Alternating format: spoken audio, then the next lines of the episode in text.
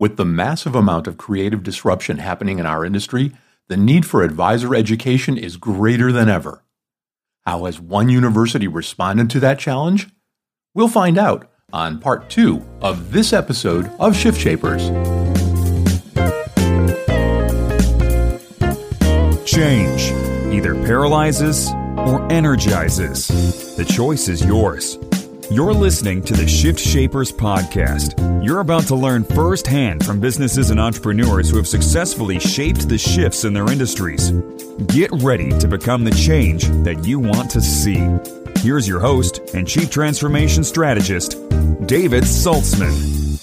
This episode of the Shift Shapers podcast is brought to you by Captivated Health, a captive insurance arrangement that helps small and mid market companies escape the fully insured marketplace and delivers stability, control, and savings without watering down employees' benefits or increasing their premium share.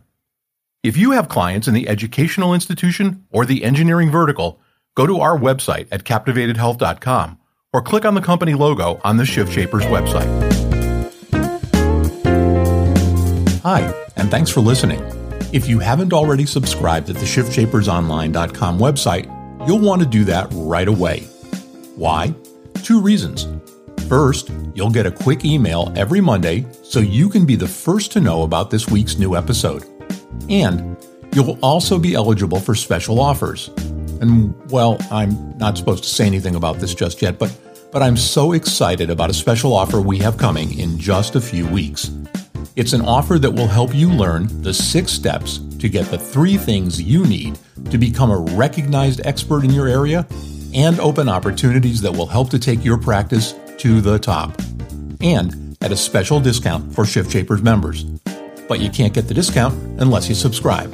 So pause this podcast, go to www.shiftshapersonline.com and click the subscribe button now. Don't miss the upcoming special offer. And again, thanks for listening.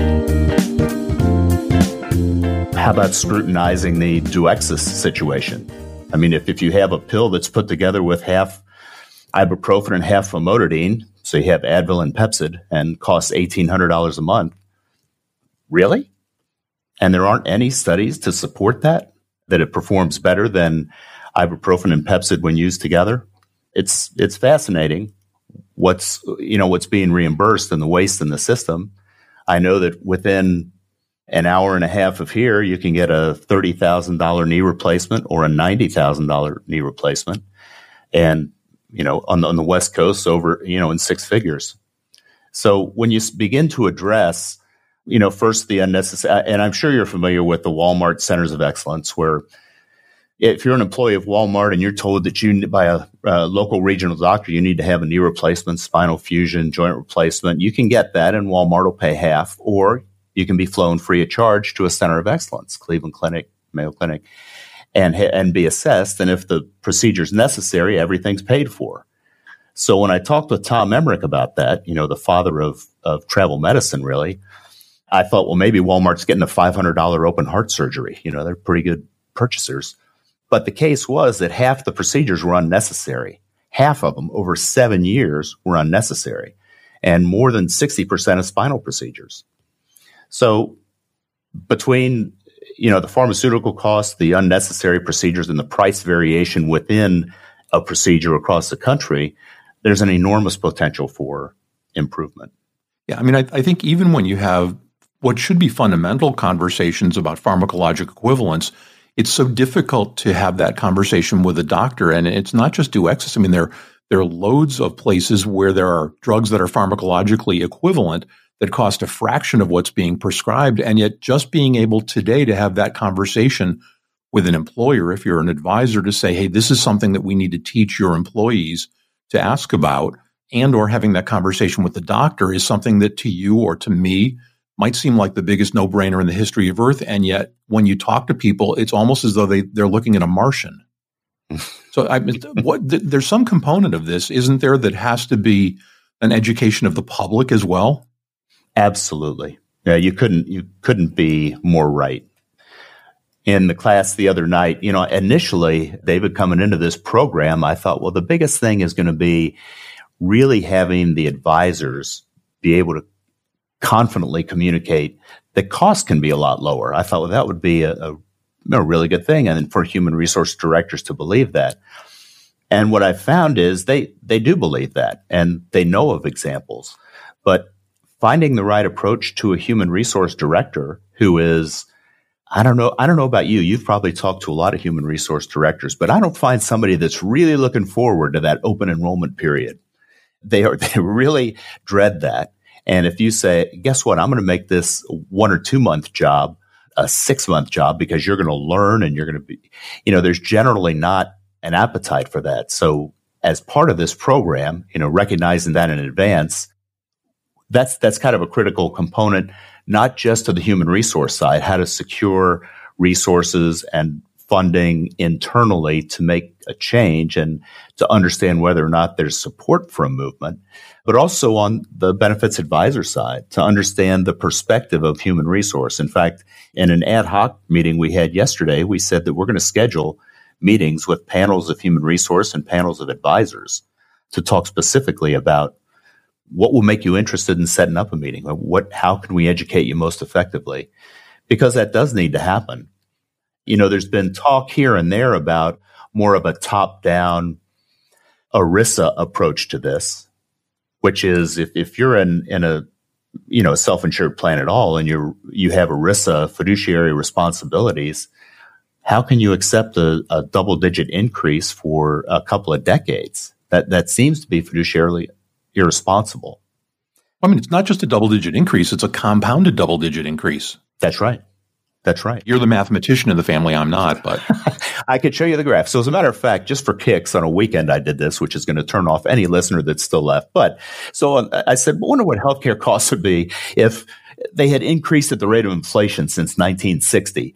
And it turns out they'd be about $240 billion, which means that that's 15 times higher than it should be. And by the way, if you look at what that means to each individual in the country, that means accumulated over time, it's $138,000 per individual that we're out because it's a, that's just the difference between the increase in healthcare costs and the increase in inflation that's a lot of money. I, I, mean, you probably don't need the 138 grand, but I could use that. That would be nice. Yeah, I don't know. I mean, I, I would I would take that if somebody forced it on me. You know, it's funny. You go back to the the HR folks, and you know they're being asked to do more and more and more with less and less and less, and and they see kind of any change as their enemy. But I, I think it, it, belies a larger conversation. I'd, I'd be interested in your thoughts on this. It seems to me that one of the things that as advisors we need to do is get employers back in touch with their corporate culture and the cultural reasons why they're offering benefits, not just the practical day to day benefits. And once that starts to be communicated, then you can have a different conversation, I think, at the HR level, can't you? Or have I missed that altogether? Oh, I'm I'm sure that you're right. I haven't spent a lot of time in that area specifically, which is why we have have other folks that are going to come in and talk about those strategies. But but certainly, if you were to say that for example, you have a, a two or three percent salary increase if you can help us, you know, purchase pharmaceuticals here and get imaging here, or you know, whatever that is. I think there is a different conversation. I think people, you know, the, the one thing I've seen time and again, you've probably had this this conversation with other guests, is that folks believe that quality equals cost. Most businesses, that's true, but that's just not the case in healthcare most people that have had to have a second surgery because the first one really didn't do it, well, that's not really free. And if you have the same procedure in a surgery center versus a hospital, you're going to pay 40 to 50% less and the infection rate's lower. So I think, you know, associating the cost with the quality may be on the employee's mind when in fact, if there's an education that shows that efficient healthcare actually allows better choices for healthcare, and will actually lower your cost at the same time. And now, a word from our sponsor. Captivated Health is a single source solution for your clients and prospects in the education and engineering verticals. The founders of Captivated Health have 35 years' experience working with healthcare and benefit clients, and over that time, they've developed a keen understanding of the unique problems mid market clients experience. Frustrated by a lack of control, the unpredictability of ever increasing healthcare costs, and the pressures and regulations of the Affordable Care Act, These groups have been adrift in the fully insured commercial marketplace. Until now. Captivated Health has built a program that solves those problems and does so with virtually no disruption to employees while saving clients millions of dollars. We wanted you to be among the first to know that Captivated Health is building a national distribution partner network so you can bring this cutting edge solution to your education and engineering clients that you advise.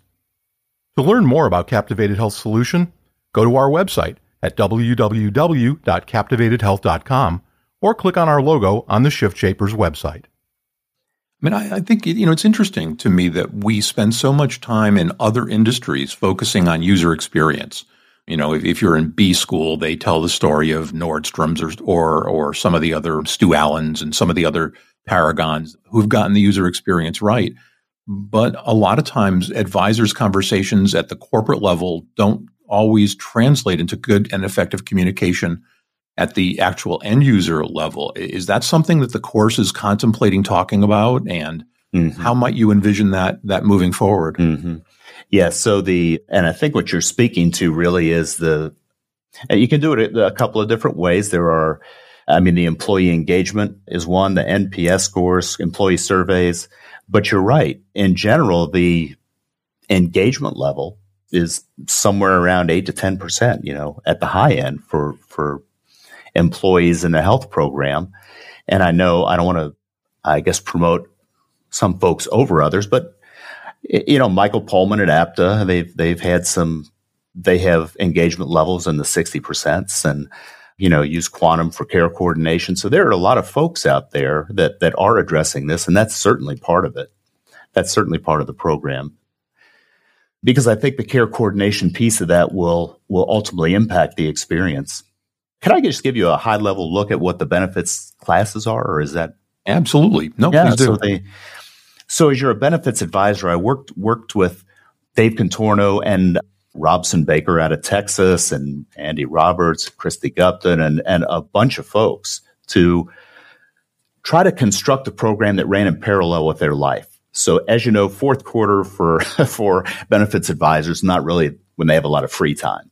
So the way we structured the program was in, in the first half of the year. That's when the learning of, you know, the background of the healthcare system and health insurance. The, the, the first, first course is history and future of healthcare, which is, is taught by Jay Keese, who's executive director of Direct Primary Care Coalition, but has also been involved in legislation with portions of the Affordable Care Act and with Medicare and he's going to have Ken Thorpe come in from Emory University, who's a regular in the New York Times. So those are the types of folks that will have, have teaching that. Then we have, so the purpose of that is let's see where healthcare's been and let's see based on firsthand experience in DC where it's going. The next course is analyzing the elements of the healthcare value chain. So this is looking at deconstructing a plan. So unbundling everything completely. So let's understand the TPA. Let's understand your PBM. Let's understand care coordination, biometric well-being, not wellness after the, that, that took a shot the other day with the study mm-hmm. that came out that said that wasn't, but you're deconstructing that. So the end goal for any benefits advisor is that you can take any company from fully insured or ASO to completely self-insured. And that's not what I'm saying should be done. But in order for those folks to go into the market confidently, they really have to understand that. And in order to do that, you have to understand in depth direct primary care, care coordination, pharmaceutical costs and providers, bundled services, reference based pricing. You need to understand all of that. And for some clients, it, it may be that you use, you know, 5% of it to get them started in a direction, but the capability is going to be there. So that's the second course. The, the third course, which we're in right now, is managing primary care, care coordination, and pharmaceutical costs. And we'll actually have 15 speakers and panels that are interacting with the students during this five week course. The next one is managing expensive procedures, stop loss, and chronic illness. So basically, the progression is, you know, direct primary care, care coordination, pharmaceuticals, you're trying to keep the cost down. If the costs get big, what do you do then? And then the health benefit design one and two follow that. And that's taught by two ERISA attorneys, Andrew Silverio and John Jablon. And the purpose there is okay, you, you understand where healthcare is going, you understand where value is going to be delivered, you understand the value based components and the players in those markets and how they operate. So now let's take that information and overlay it on your client. What, you know, what's your client's risk tolerance? What's their financial situation? How big are they? What's their geographic location? Take all that information and integrate it into a plan that makes the most sense for them. So in a nutshell, that's, that's kind of the first half of the year, most of the program. After that, we do talk about finance in healthcare. We talk about legal, ethical, and social issues that are, should be of most concern to benefits advisors and benefits administrators. We have a course actually that follows the health benefits design that is strictly on organizational change in benefits administration. So what that means to advisors is I have a great plan. I had one human resource director tell me once, I don't, I don't care, Tom, if you have the best plan in the world. I don't have the resources to educate, train, and engage these employees. So this course is specifically to address those concerns where we're going to have a lot of interaction between human resource and benefits advisors. Because bringing a plan is one thing and having a seamless implementation is, is something else. And finally, there's a marketing component that I'm going to have to talk with you about David Saltzman. But oh, well, I, I hear you've done some work in this area. A little bit, a little uh, bit. Thank you. But specifically for benefits advisors, I think getting the word out efficiently is important. And really, there's two elements to that. First, you know, how, as you said, it's an educational process with regard to value based approach to healthcare. And second, you know, differentiating themselves from other other brokers. But right now, these fellas that are out there and women that are out there, they're not really they're not competing against each other in value-based approaches. Right now there's a lot of status quo that they're trying to overcome. So when you said 10 minutes ago, do you think there's an educational component that needs to happen? There there absolutely is. And so, eh, where do you see this going in the future? I mean, I know you just kind of broken ground on on the first generation of this, but as as you spool this out and you think about not just scaling in terms of number of people through the program, but also how the program might expand, what do you envision? Well, the expansion, yeah, in terms of numbers, I think there's a couple of ways. I'll address that first. The way this will expand, and we've seen it already with the folks that have shown interest in starting in the summer and in the fall, that will grow. I think what I'd like to see happen is to is for this to take shape in other universities because it's scalable, that's online. And I think that the direction that it's going to go, I think will evolve as the industry evolves. So right now it might be more focus on getting into that first meeting and education. And then when people have, you know, begin to be educated, then you have, okay, well, I know these are available. How do I tie them together? But they're different questions as you evolve. And what we are doing starting in the fall is actually in the summer, we're going to start a program for new graduates or those looking to switch careers because it's a unique point in time where if you are 10 years behind in selling insurance, that's not necessarily terrible. I mean, if you don't have the 10 years experience that this other person has, but they've been selling really the traditional way, you know, fully insured, this, this is new. And so it's an opportunity for newer graduates or those that are switching careers to really get up the learning curve quickly. It's a fascinating program, and, and it's clearly a large need in the industry. As I said, we'll we'll link to the course and, and a way to get more information about it for any of our listeners who are interested in learning more and perhaps participating as, as you guys expand out and go down the road. This is I guess you would call you guys would call it synchronous. So part one has to come before part two, part three, part four. If somebody wanted to enroll, they would enroll at this point for the beginning of 2020. No, you can actually enroll either in the spring, summer, or fall and begin. There, some classes do have prerequisites, but several of them don't. So you could take the intro class, you could take finance, you could take the legal, you could take really analyzing the elements of the value chain. But you do want to take four classes in in sequence. So, th- so that would be the managing primary care, care coordination, pharmaceuticals, managing expensive procedures, and then health benefit design one and two. You would want to follow in that order. But the other courses, we've been very flexible in terms of, of getting folks in without prerequisites. And so if you started in May, so the next time you sign up would be May 13th, you would finish in August of 2020. If you begin in in the fall, you probably also wrap up in August or September. There are two ways you could do that. So we wanted to be flexible with everybody's schedule, you know, and we've made the the synchronous part of this really. So we we found I found already in this class in the doctoral medical science program has seen the same things that you know, certainly I'm fascinating, David. Don't let me fool you. But really, the folks are coming to hear the people talk who have actually changed healthcare.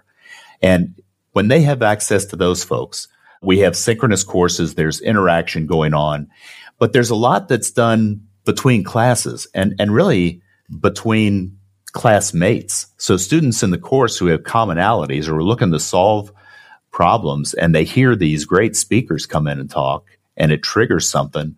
We've seen a lot of collaboration already in seven weeks among the students in the program, which is actually similar to what we saw in the in the doctoral medical science program. Interesting. And and so the, the enrollment the first year would be what would you predicate in terms of number of students, and then what would you look for in the second year? Yeah, so we had, you know, given the that we were not allowed to really market this until January because it wasn't approved by faculty. We have 10, you know, in the initial class. It looks like we're going to have 10 additional right now, 10 or 15 start in May and, and it's growing for fall. You know, if we had, you know, 100 folks start per semester, that's a good that's a good place to be. We don't want 100 in one class, so we would split that up into sections because I don't want to take the value of the interaction with the industry experts and individual students. So we're conscious of that. Yeah, there, there's room for growth. It's, it's a scalable program, and the best part, these industry experts have been amazing. Their willingness to contribute information, resources, networks, has been unparalleled in terms of what I've ever seen in higher education, that's for sure. Well, we look forward to doing what we can to help you promote the degree. We think it's something that's that's well past due in the industry. Tom Scott, director of the Health Benefit Design Graduate Program at the University of Lynchburg. Tom, thank you so much for sharing your expertise with the Shift Shapers audience. Dave, thanks for having me. I really appreciate it. It's Scott underscore TB at lynchburg.edu. And we will put that link at the bottom of the show notes on the Shift Shapers online website as well, just in case nobody commits it to memory while they're listening to the podcast. Thanks again, Tom. Thank you, David. The Shift Shapers podcast is a production of Strategic Vision Publishing and David Saltzman. This podcast may not be reproduced in any form, in whole or in part, without the express written permission of the producers. All rights reserved.